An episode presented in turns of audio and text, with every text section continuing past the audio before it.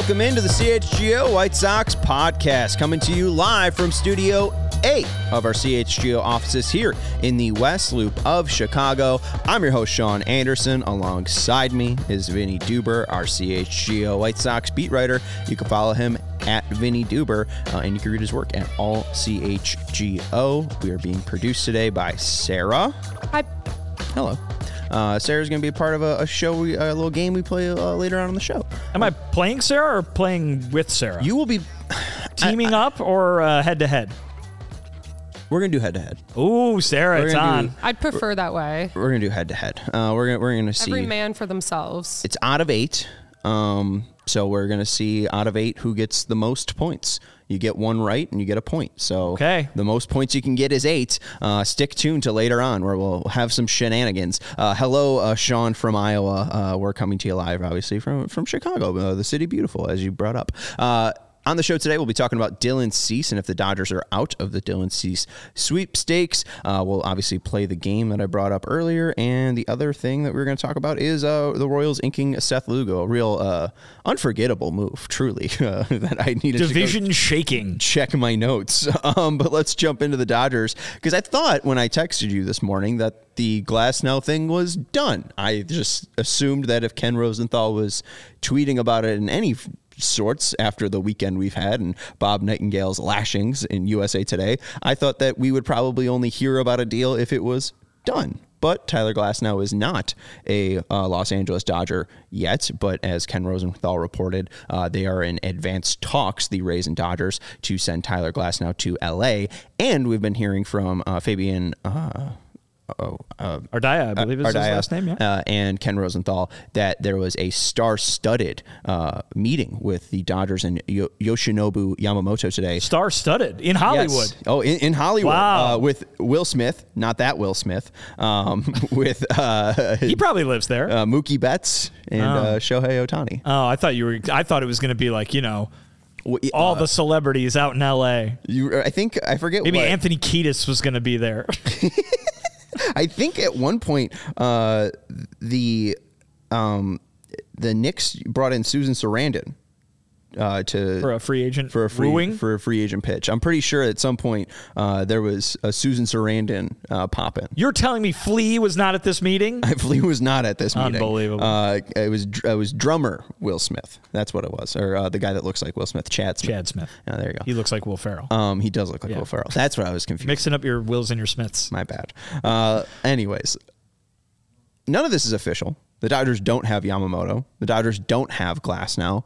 But if they were to acquire one or both, do you see them still being aggressive in the Cease market? Man, I tell you what, it's kind of hard to count them out of. I'll tell you what, Wimpy. I think it's kind of hard to count them out of anything right now. You would think you sign one guy to a $700 million contract. I don't care how much he's making per, in each individual year, you're still committed to pay a guy a guaranteed $700 million. You'd think you'd throttle back a little bit, but that's not what the Dodgers are doing. And not only that, we've all heard, and we talked about it yesterday, that Ohtani's only going to get $2 million a year for the next 10 years. Tyler Glasnow isn't going to commit that much in salary compared to the bigger name players.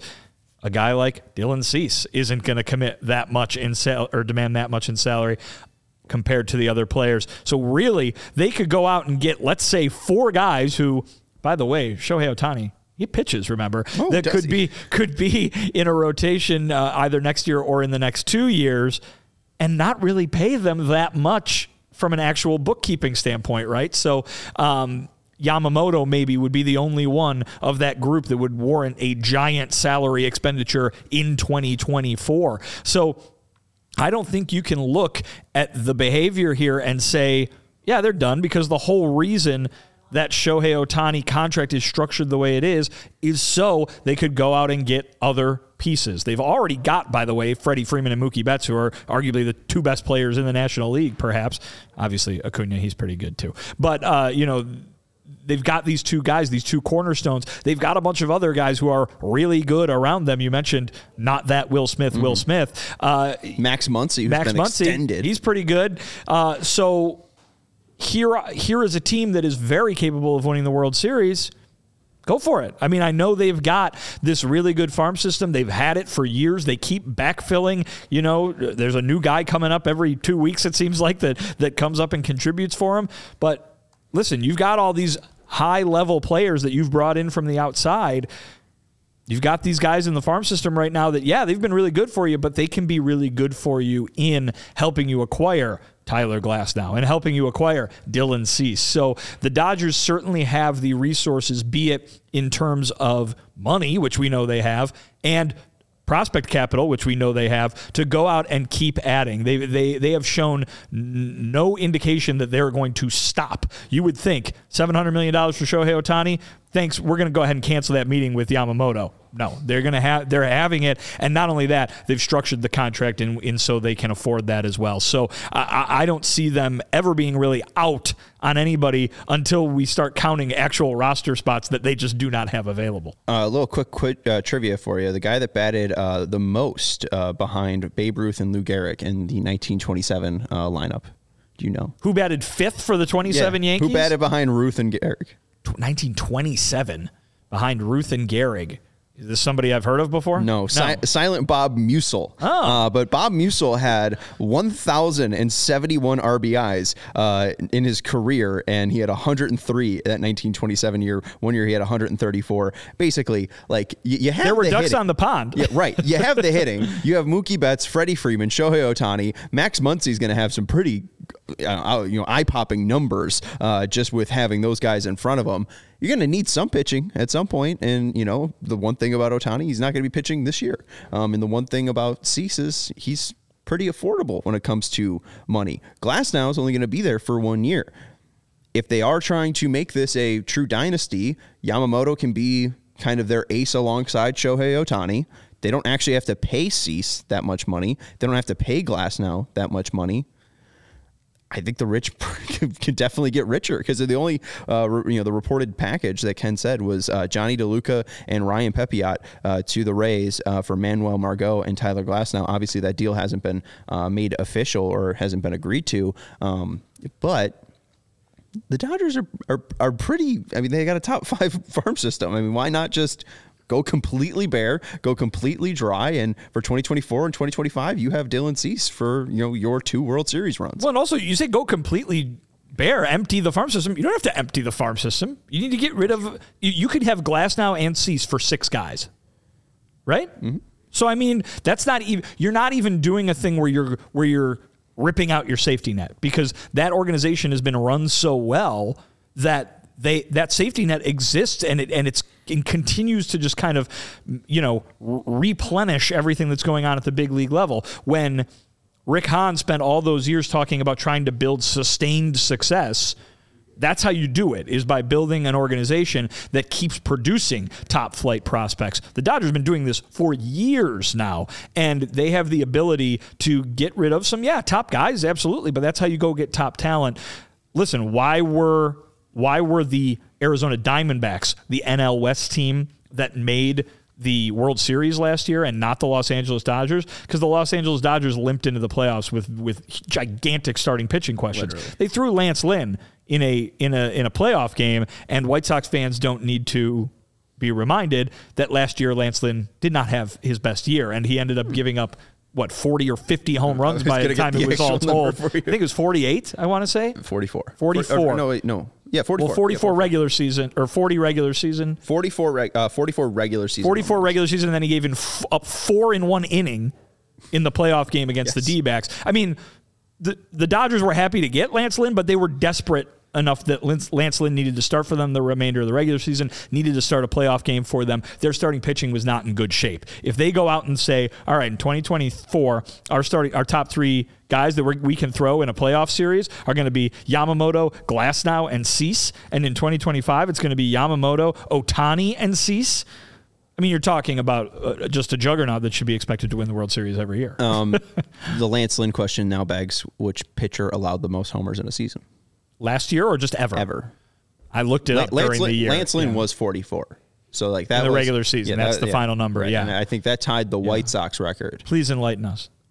Burt Blyleven, 1986, with 50. That's a lot. And Jose Lima is has Lima time NL record. Houston with 48 in 2000. And the thing too is like Pepiot isn't even on their top 30. So if they do make this deal, I think you brought up DeLuca and how that would be a nice get for the Rays. I think both guys, just because they're major league ready, have graduated. Yeah, but I believe Pepiot, at least according to some, was a top 100 prospect earlier in 2023. So a former third round pick. Yeah, I mean that would be a great get for the Rays because that's what the Rays do. The Rays need the control, right? The Rays would love to have Tyler Glasnow. He's a very good pitcher, but they don't need 1 year of Tyler Glasnow, and they're not going to be able to afford more than just 1 year of Tyler Glasnow. So turn it into 5 years of Pepiot, turn it into 6 years of DeLuca. Right. All of a sudden you're talking about guys that could be contributors for this Rays team for a long time. And Nando says the Rays are fleecing the Dodgers. The hell is a Manuel Margot? Exactly. I mean, that's kind of what the Rays do. The Dodgers are very short-sighted, and the Rays are trying to play checkers or play chess and have those 3D moves that they're setting up for 2029. When you're DFAing a first-round prospect, they're ready to scoop them up. And listen, I think we can learn a lot from what this reported Rays' interest is in what the White Sox might want to get, not just from the Dodgers, but from anybody in a Dylan Cease trade. You know, the White Sox are not in the financial dire straits that the Rays are usually. Perhaps this offseason, maybe that's the case. We don't really know. But look at the moves that the White Sox have made so far. The Eric Fedde move becomes official today, and that's $15 million over the next 2 years. But other than that, Paul DeYoung, $1.7 million, and Max Stassi, the Braves are going to cover almost the entirety of his $7 million contract. I believe it's less. It was reported that it's less than $1 million that the White Sox are on the hook for. Those are really, really low-budget moves, and they could be shrewd, right? They could be exactly what they need, but if that's the way that the White Sox are operating, maybe not entirely this offseason, but want to operate, then maybe they need to look to a team like the Rays and how the Rays do what you just said, set themselves up for years into the future. Maybe when you're looking at the return package of a Dylan Cease trade, it's not necessarily going to be, the blow you out of the water, package that we might have seen in years past with other certain stars, but it might be exactly what the White Sox need. That might be the kind of trade that can set them up for years down the road, as opposed to just give them one solution in one place. It's about getting as many contributors to a major league team as possible. And then to further discussion, if they do get Yamamoto, the Dodgers get Yamamoto. You brought up, what other teams are in Yamamoto. That might be the teams that will be, the people that are most pressing for Cease, especially with Glasnow and Yamamoto off the ledger. Maybe Blake Snell's name finally gets brought up, but those teams that are currently in the mix, as reported by Ken Rosenthal, Yankees, Mets, Giants, and Red Sox. I don't know if any of those teams really jump out as a Dylan Cease fit for me, because the Yankees love spending money. We know they're not afraid of the luxury tax, and they don't really have that rich of a farm system. Same with the Mets. Well, especially not anymore after the Juan Soto trade. Right. The Mets are kind of in that same boat. They love to spend money, but don't really have the farm system. The Giants haven't really had the opportunity to spend money. Carlos Correa took that away from them. Aaron Judge took that away from them.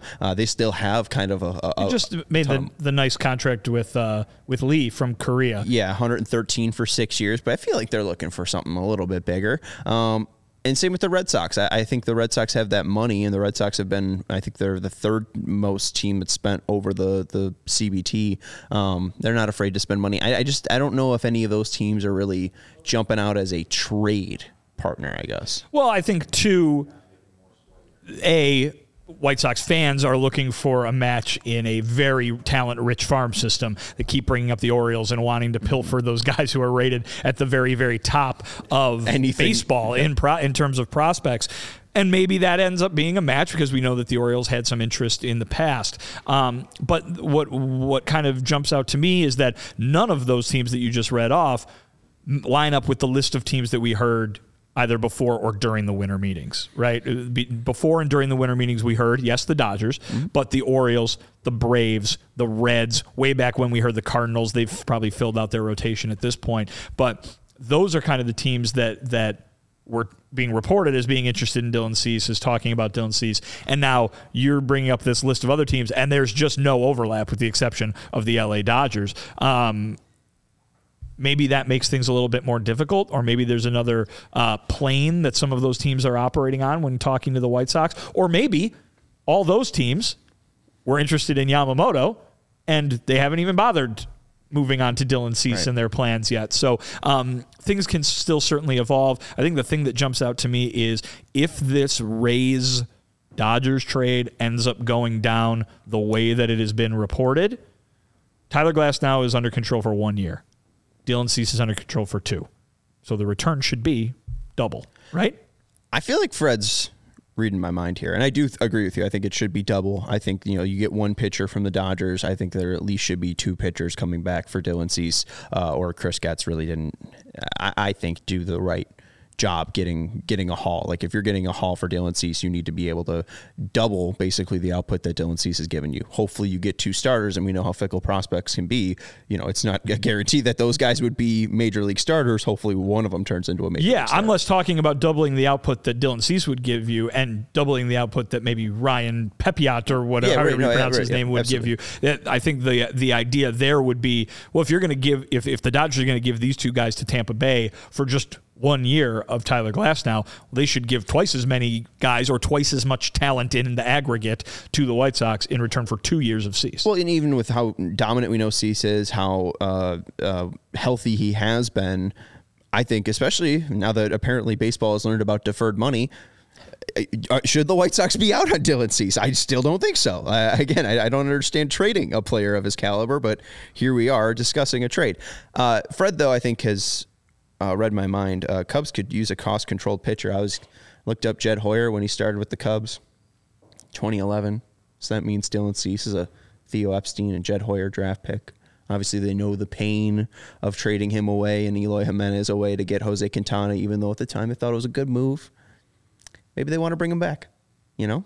Easy move for Dylan. Just has to go, you know, up I-90, 94. His driver at least has to go up I-90, I-94. That's a terrible way to get to Wrigley Field. Well, they have to go up Lakeshore Drive. That would be the way to go. No. You have to go east on 35th all the way to the lake, and then take Lakeshore right up to Addison, or right up to Belmont as the exit. That would be the way to go. I'm out of. If you're taking the Kennedy to Wrigley Field, you're going about this all wrong. No boy. All right. You are a better candidate for being Dylan Cease's driver. I will let him know. We don't need a repeat of Tuki Toussaint's Uber driver trying to take him from O'Hare to guaranteed rate on the Kennedy at rush hour. We do not need a repeat of that. Is that not a good idea? But Dylan, I mean, it doesn't seem like the Cubs are being very aggressive with their money. Obviously, they were aggressive in getting Craig Counsell, but we haven't seen them make that big splash, to Cody's dismay, on the CHGO Cubs podcast. They are a team, though, that is very prospect heavy. So I wouldn't be surprised if, you know, the Cubs name gets started maybe leaking out. Maybe at least they are a team that could show some interest, because Yamamoto's off the board. They need pitching, and they really haven't secured that yet. So, I would say Orioles, Reds, Cubs. Why not throw the Red Sox in there? Sure. I mean, listen, the Red Sox in there, because I think maybe. Listen, you're talking about who you would look at, kind of thing. I think there's going to be more, and I think that you've got whole lists of teams, 5-6 teams going after each big name pitcher, right? Only one of those teams gets every one of those pitchers, so there's going to be a list of runners up to a Glasnow trade. There's going to be a list of runners up to sign Yamamoto, and there are still pitchers out there, but every time one signs, there's going to be three more teams that didn't get that guy. And so it might be winnowing the pool down a little bit, so who Chris Getz can trade with. But remember, the White Sox don't feel any urgency to trade Dylan Cease. They don't feel like they even need to trade Dylan Cease. If that makes one team desperate enough to meet the asking price, then it was all worth the wait. Well, and I think, too, it goes back to our discussion yesterday of why not wait until the trade deadline, because that desperation is just going to be kicked up in a fever at that point, and maybe the Dodgers, you know, maybe some of their guys have had great seasons, and they're even more attractive trade pieces after they get, you know, more time under their belt in the minor league. So, I mean, the Dodgers could just come back into this competition if a team doesn't really put them out of it now after they get Glasnow and Yamamoto, or if that's even the case of them getting them. And hey, don't count out those Braves, because obviously Chris Getz has the phone number on speed dial. He's already made 2 trades with the Braves this offseason. Maybe there's a third in the wings. We'll see. Did you see what they did to David Fletcher? Well, so they outrighted him. Yeah. Even though they have 5 40-man roster spots available. But again, it just creates more flexibility. Like I think the idea, I was just reading about this, that's why I'm responding with such confidence. It allows them flexibility. They knew he was going to make it through waivers because he makes, what, $14 million or something like that. So they're like, well, we're going to pay him. We expect him to play on the major league roster, but why not just free up another 40-man space while we can, and we can keep doing moves this whole offseason? Well, and he's like 4 service days away from being able to reject an outright assignment. Oh, really? Yeah. So like they're just absolutely just being like, we know we can abuse this, and we are going to make your life hell. Let's take a break. We'll talk about Empire and ComEd, and then we'll jump into the Seth Lugo signing by the Kansas City Royals. But you all know the phone number, 588-2300 Empire today. I feel like we gotta get like a lead in, like a 1, 2, 3. So we're right on the right beat. Yeah. I think we did a pretty good job. I felt a little off. Wow. It's okay. With Empire today, you'll get shop at home convenience, the right product for your needs, quick and professional installation, and a low price guarantee. Empire today is the best place to get new flooring. So of course they have copycats, but Empire can't be beaten on quality, service, speed. So competitors. I was going to say, I don't need to say that, just say the words.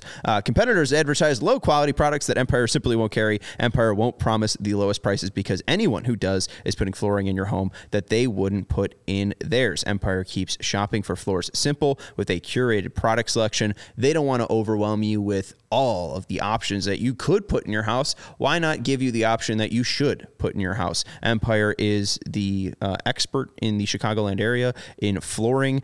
They work every single day with the people that are putting floors in, that are working on homes, so they know that they can get you the best again, service, quality, and speed for putting those floors into your home, from picking out those floors to the actual installation. And their virtual floor designer is a great way to see how new floors will look in any space. It's easy. Just snap a picture and instantly see how new floors will look in your room. So go to EmpireToday.com/CHGO to schedule a free home in estimate today.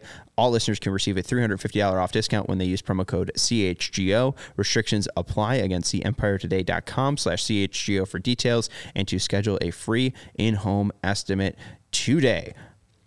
Let's also let people know about ComEd, and I like this because it is CHGO Theater.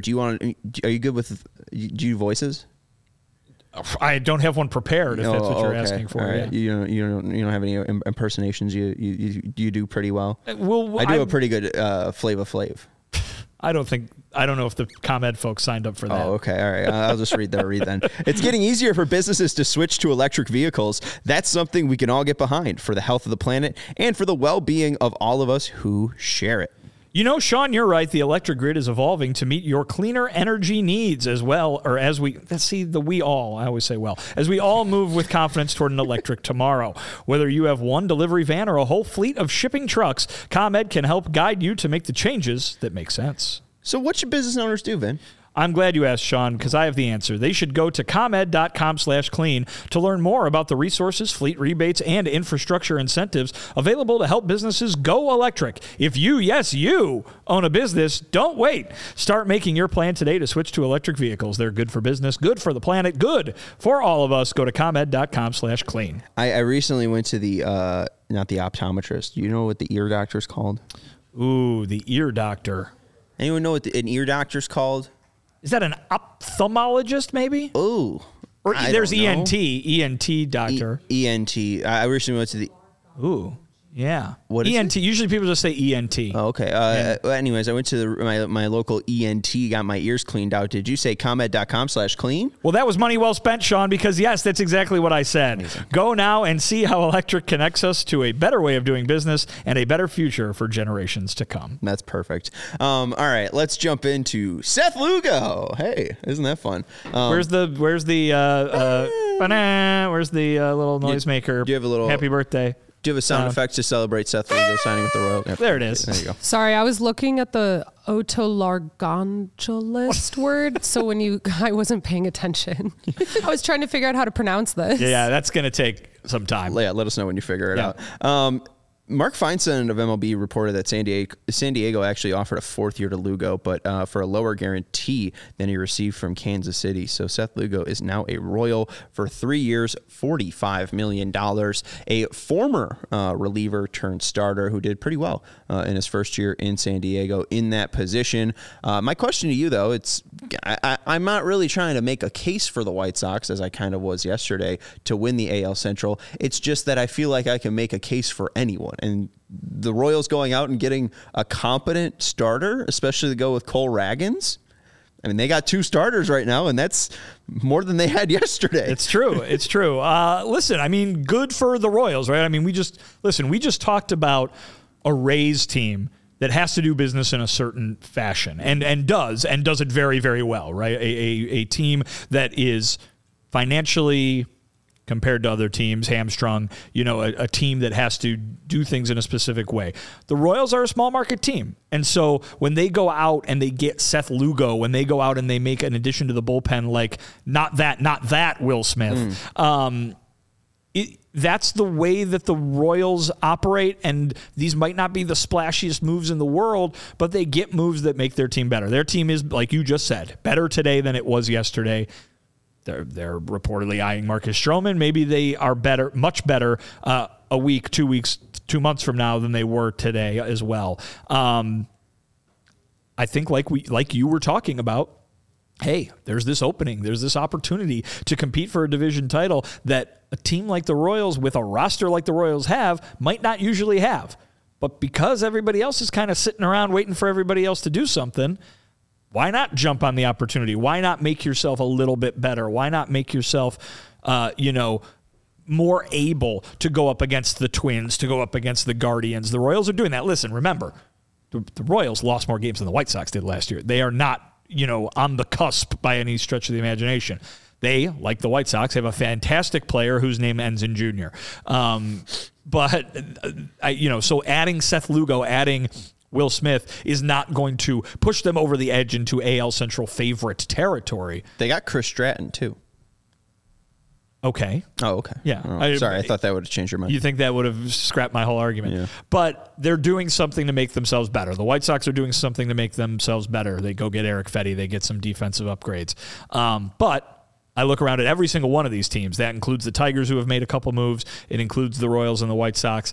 It includes the Twins, who are the presumptive favorite in the division. You're still not doing anything really that makes you able to compete for anything more. These are teams that are better, sure, but better relative to themselves. And that was a very low bar to begin with. I don't see any one of these five teams standing any sort of chance in a series with the Orioles, in a series with the Rays, in a series with the Rangers or the Astros. If it's about winning the division, yeah, the Royals' chances are maybe slightly better than they were yesterday, but they're not that much better. And then at the end of that, what happens? You could put it very simple. The only team that I wouldn't favor all of the AL Central over in a playoff series is the Oakland A's. The only team? Yeah. Yeah, you might be right. I mean, the Twins are fine. The Twins are not bad. The Twins could beat the Mariners? Yeah, the Twins could beat the Mariners. You don't think so? That's like the Rangers, Astros, the Angels. Yeah, they're not very good. I feel like the Twins could beat the Angels. I think pretty easily. But outside of that, I don't know. They're just so bad. I mean, if you power ranked all the AL teams, it is very clear that there's just the AL Central is just at the bottom half, and it's very cleir. Yeah. The one thing too, I mean, Rick Hahn always said, off-season acquisition, trade deadline acquisition, someone getting healthier. The Pasquatch will be back. He left in June, so he should be fully healthy and ready to go. And the guy in the suit, too. Yeah. But their rotation looking like Cole Ragans, who was insane when they acquired him from Texas. He was phenomenal, yeah. Seth Lugo, Jordan Lyles, Brady Singer, Daniel Lynch, and if they do add Stroman, I mean, it really pushes out either Singer or Lynch, and those guys are former first-round picks for them. So I mean, like it's that haven't worked out. Yeah, but I mean, I'm a Brady Singer truther, Daniel Lynch has been all right, too. Like, I mean, there's moments where that changeup works good. I mean, he's like kind of like Jared Schuster, but a little less lanky. Schuster's less lanky. And Jordan Lyles was like the worst pitcher in baseball last year. Yeah. They paid him. So worst pitcher in baseball. He can throw, and we know. He's a given that he'll throw his arm out. But yeah, that's it on the Royals. I mean, I guess I can add this in. Looking at the live odds for the AL Central division winner for the futures market, the team that is the favorite, Minnesota Twins, -125. So as I always try to say on those circa reads, you always want to be betting something -110, right? So it's saying that the Twins are a little bit heavier favorites than normal to win the AL Central. Guardians are in second at +3 to 1. Tigers at +325, so 3.25 to 1. The Royals are in fourth at 20 to 1, so big jump there. The White Sox are in last at 40 to 1. I mean, let's put it this way: I don't disagree with that today. I might come opening day. I probably drill down on it more. But if you told me right now that the White Sox were going to finish last in the AL Central next year, would you be surprised? No, but I would. I guess I'm surprised that there's a 20 to 1. Difference between the Royals and White Sox because I think their chances to win the AL Central are about the same, and their chances to finish at the bottom of the AL Central are about the same. Yes, I would agree. I will say this though, to the point I was making earlier about what these teams are doing this offseason. What are the top three moves in the AL Central this offseason? Top three additions. Oh God, it's probably Seth Lugo to the Royals, Eric Fedde to the White Sox, or you can put those in whatever order you want, and Kenta Maeda going to the Tigers. Will Smith going into the Royals bullpen. What a sad division. I'm just saying, like, no, I know it's not horrible. It's not that you're waiting. It's not like you're waiting on one or two teams to do something. All five need to do more. Anything. Yeah. Just poke it with a stick. I actually heard a mystery team is in on Yamamoto. I heard the Guardians are trying to defer money for at least the next 300 years to get Yamamoto on their team. He makes him just $1 million every year for the next 300 years. Yes.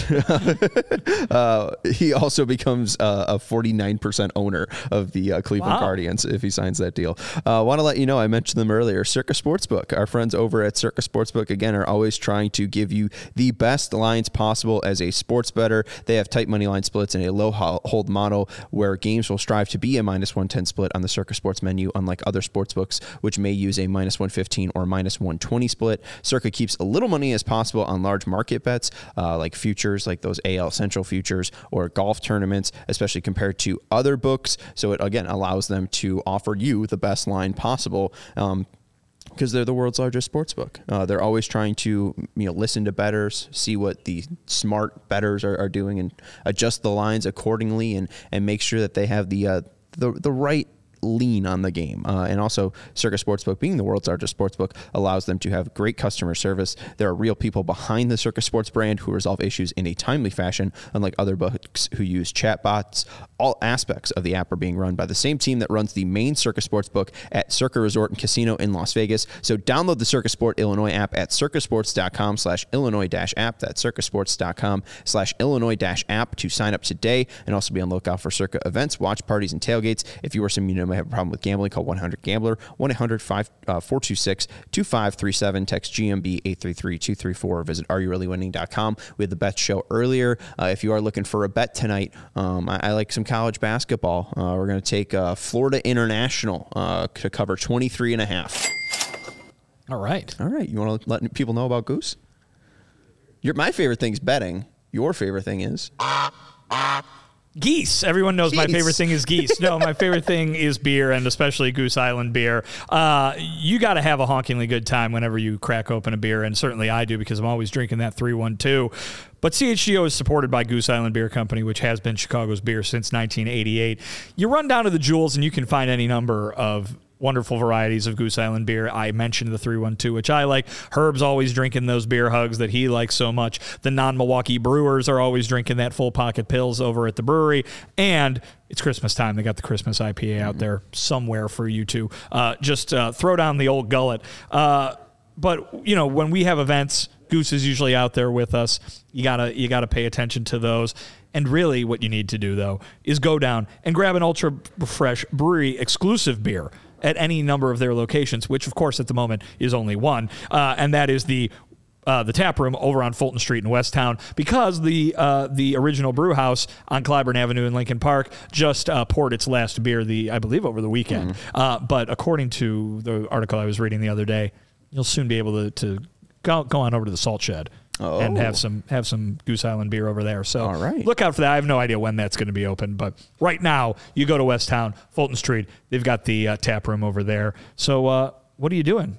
Get out of your chair. Get out of your seat. Get up off your behind and go get yourself some Goose Island beer so you can have a honkingly good time. A fantastic beer company, and of course your favorite thing would be geese. Who doesn't love a good geese? You did bring up Eric Fedde being official, Johan Ramirez being DFA'd. For all the 40-man fans out there, and I know there are many, you can now scratch Johan Ramirez off the list if you, of course, remember that Johan Ramirez was on the 40-man to begin with. But I made quite the faux pas over the weekend when they removed Edgar Navarro from the 40-man roster, and I said, oh, wow, gee, I wonder what's going to happen with this open spot. Of course, the Eric Fedde signing will become official and he will take that spot. No, they traded for Max Stassi, so they had to clear another spot today. Johan Ramirez was DFA'd, so the 40-man at 40. Yes, at 40, and if they do look to add anyone else, there is Alex Spies, who was the first pitching pickup waiver claim during the playoffs. Yes, yeah. By Brian Bannister. So I don't know if that's a guy that he really truly loves. So maybe he's not going to be DFA'd. Sammy Peralta is not projected to make the depth chart, but he is currently on the 40-man roster. Jimmy Lambert's out of options. Davey Garcia's out of options, and Luis Patino are out of options. So those are the guys that are probably the most likely candidates that if they were to add anyone else to be cut off the 40-man roster. It'd be surprising to see Lambeau get cut. Yeah, but he's had some major league success, and I think that's why you probably would expect to see him around. Sammy Peralta, I think probably you wouldn't have a lot of problems keeping him, even if you did remove him from the 40-man. The other two guys were both, if memory serves, acquired in trade deadline trades. They just traded cash to get Luis Patino, correct, to the Rays, and then Davey Garcia was the player to be named later in the Keenan Middleton deal, if memory serves. Man, if I nailed that, that would be impressive. No, claimed off waivers. Waiver claim. All right, well. Yeah, they got some real young guy. They got like an A-ball pitcher for Middleton, I think. Rats, almost had it. Do you want me to look up the Keenan Middleton? Okay.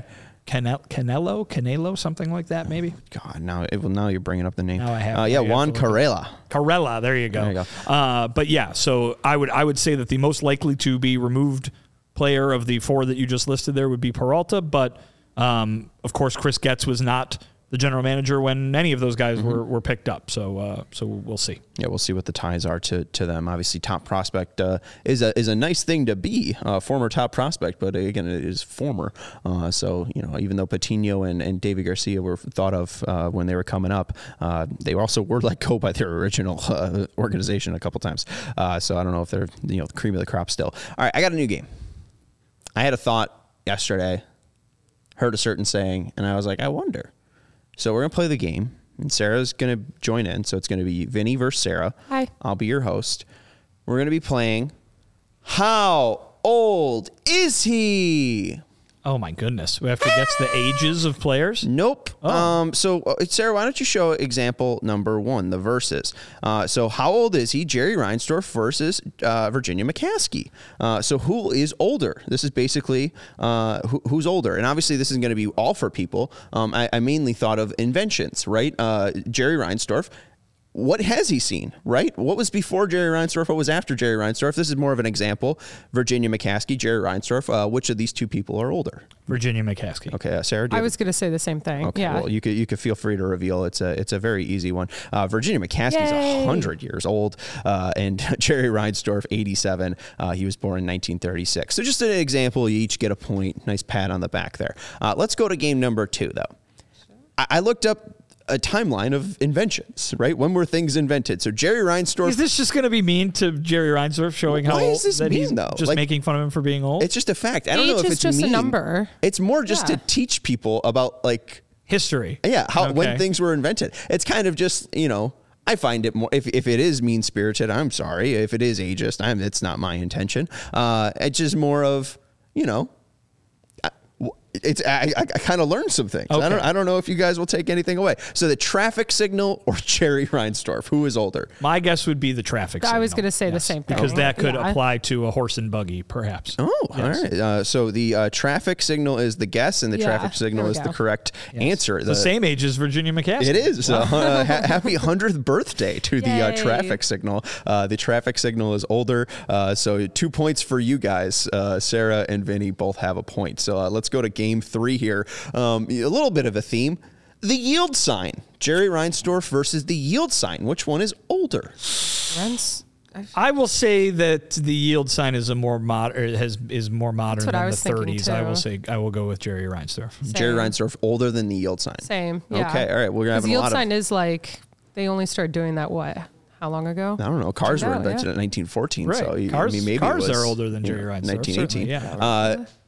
The yield sign is more modern. 1939 versus 1936 for Jerry Reinsdorf. Yes, you guys are 3 for 3. 3 for 3. Yeah. Let's go to game number 4. This is the final car-themed one. So my bad. So is Jerry on every one of these?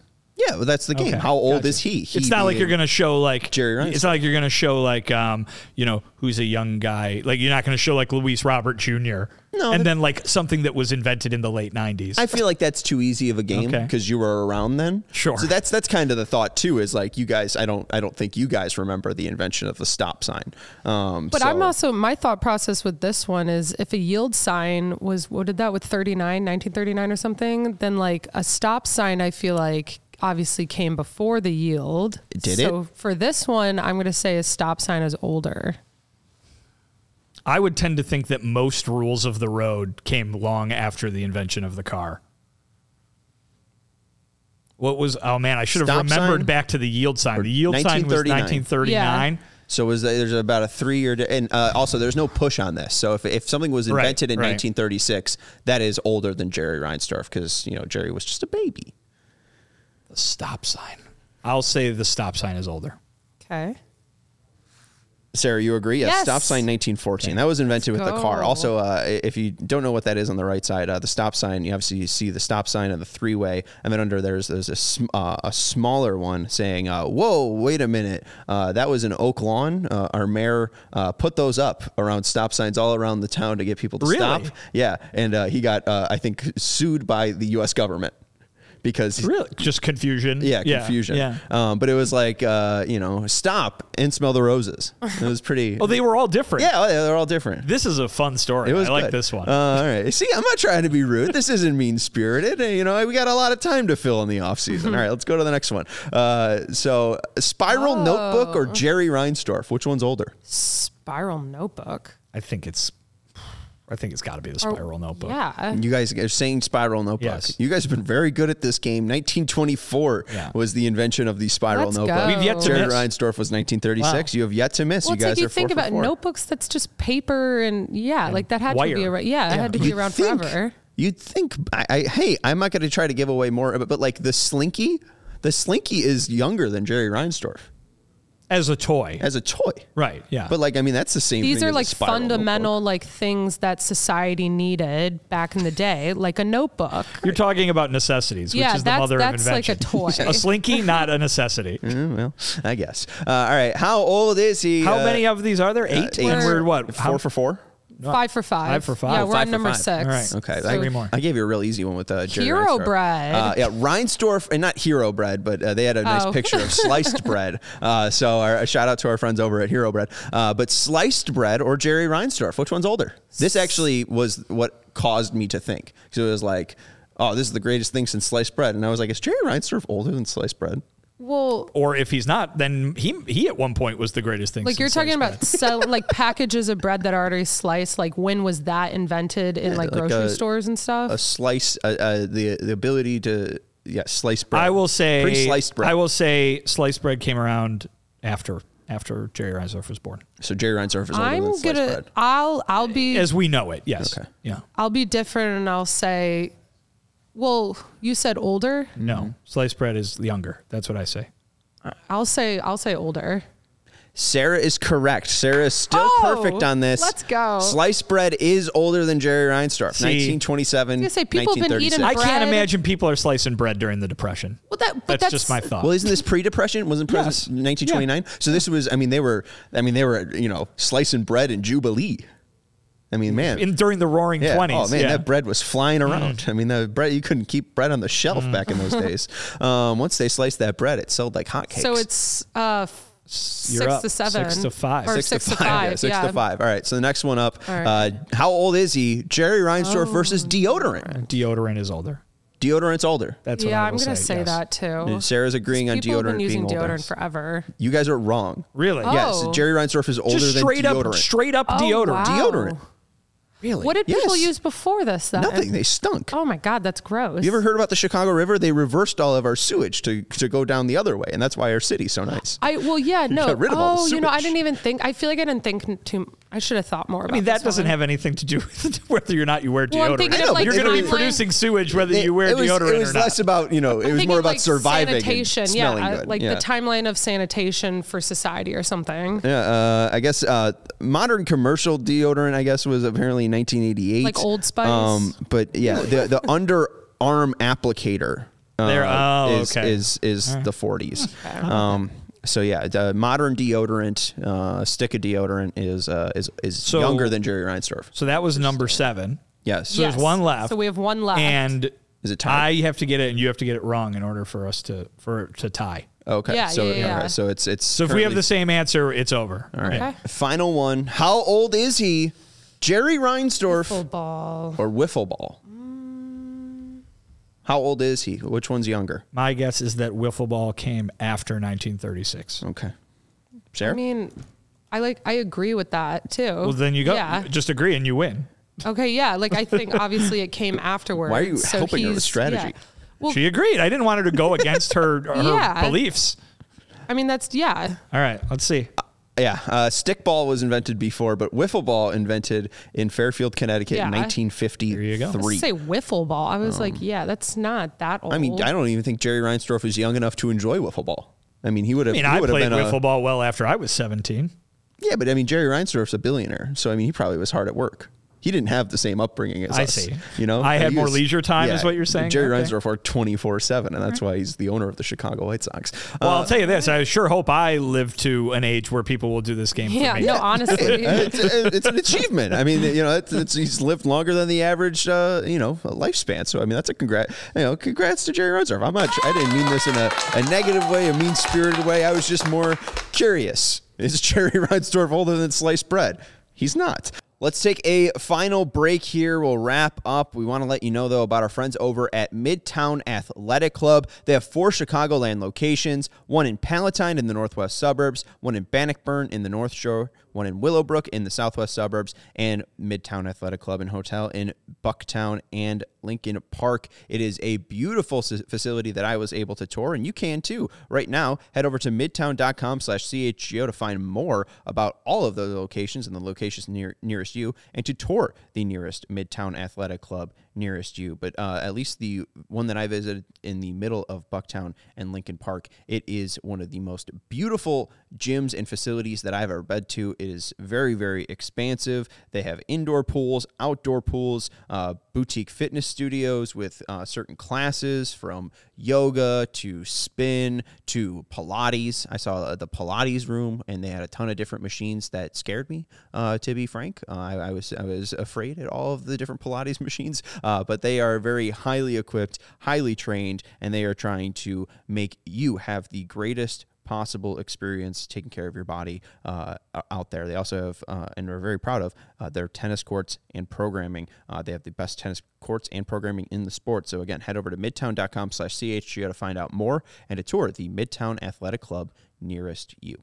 And if you're in the market for a new vehicle, we have some great news for you. Our partner at Ray, Chrysler, Dodge, Jeep, and Ram in Fox Lake is making room for their lot of incoming 2024 vehicles. And you know what that means? great deals for you. You'll be able to shop incredible savings on every new vehicle in stock during their limited time wrap up the year sales event. For a limited time, get up to 15% off new 2024 Jeep Grand Cherokees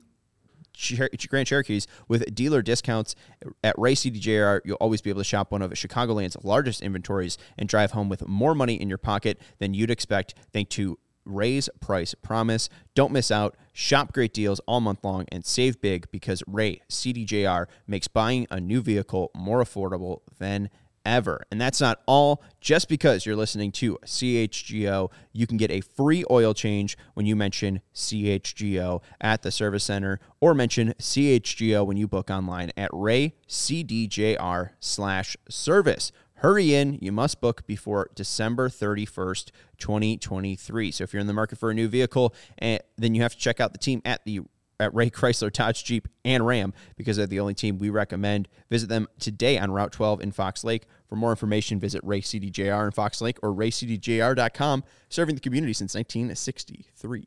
Anyways, that's going to do it for the CHGO White Sox podcast. That is Vinnie Duber. You can follow him at Vinnie Duber. He's our CHGO White Sox beat writer. Sarah is our winner of our first edition of How Old Is He? Thank you. Congratulations. And I'm Sean Anderson. You can follow me at Sean_W_Anderson. We will talk to you tomorrow. Goodbye. Y'all silly like the mayor.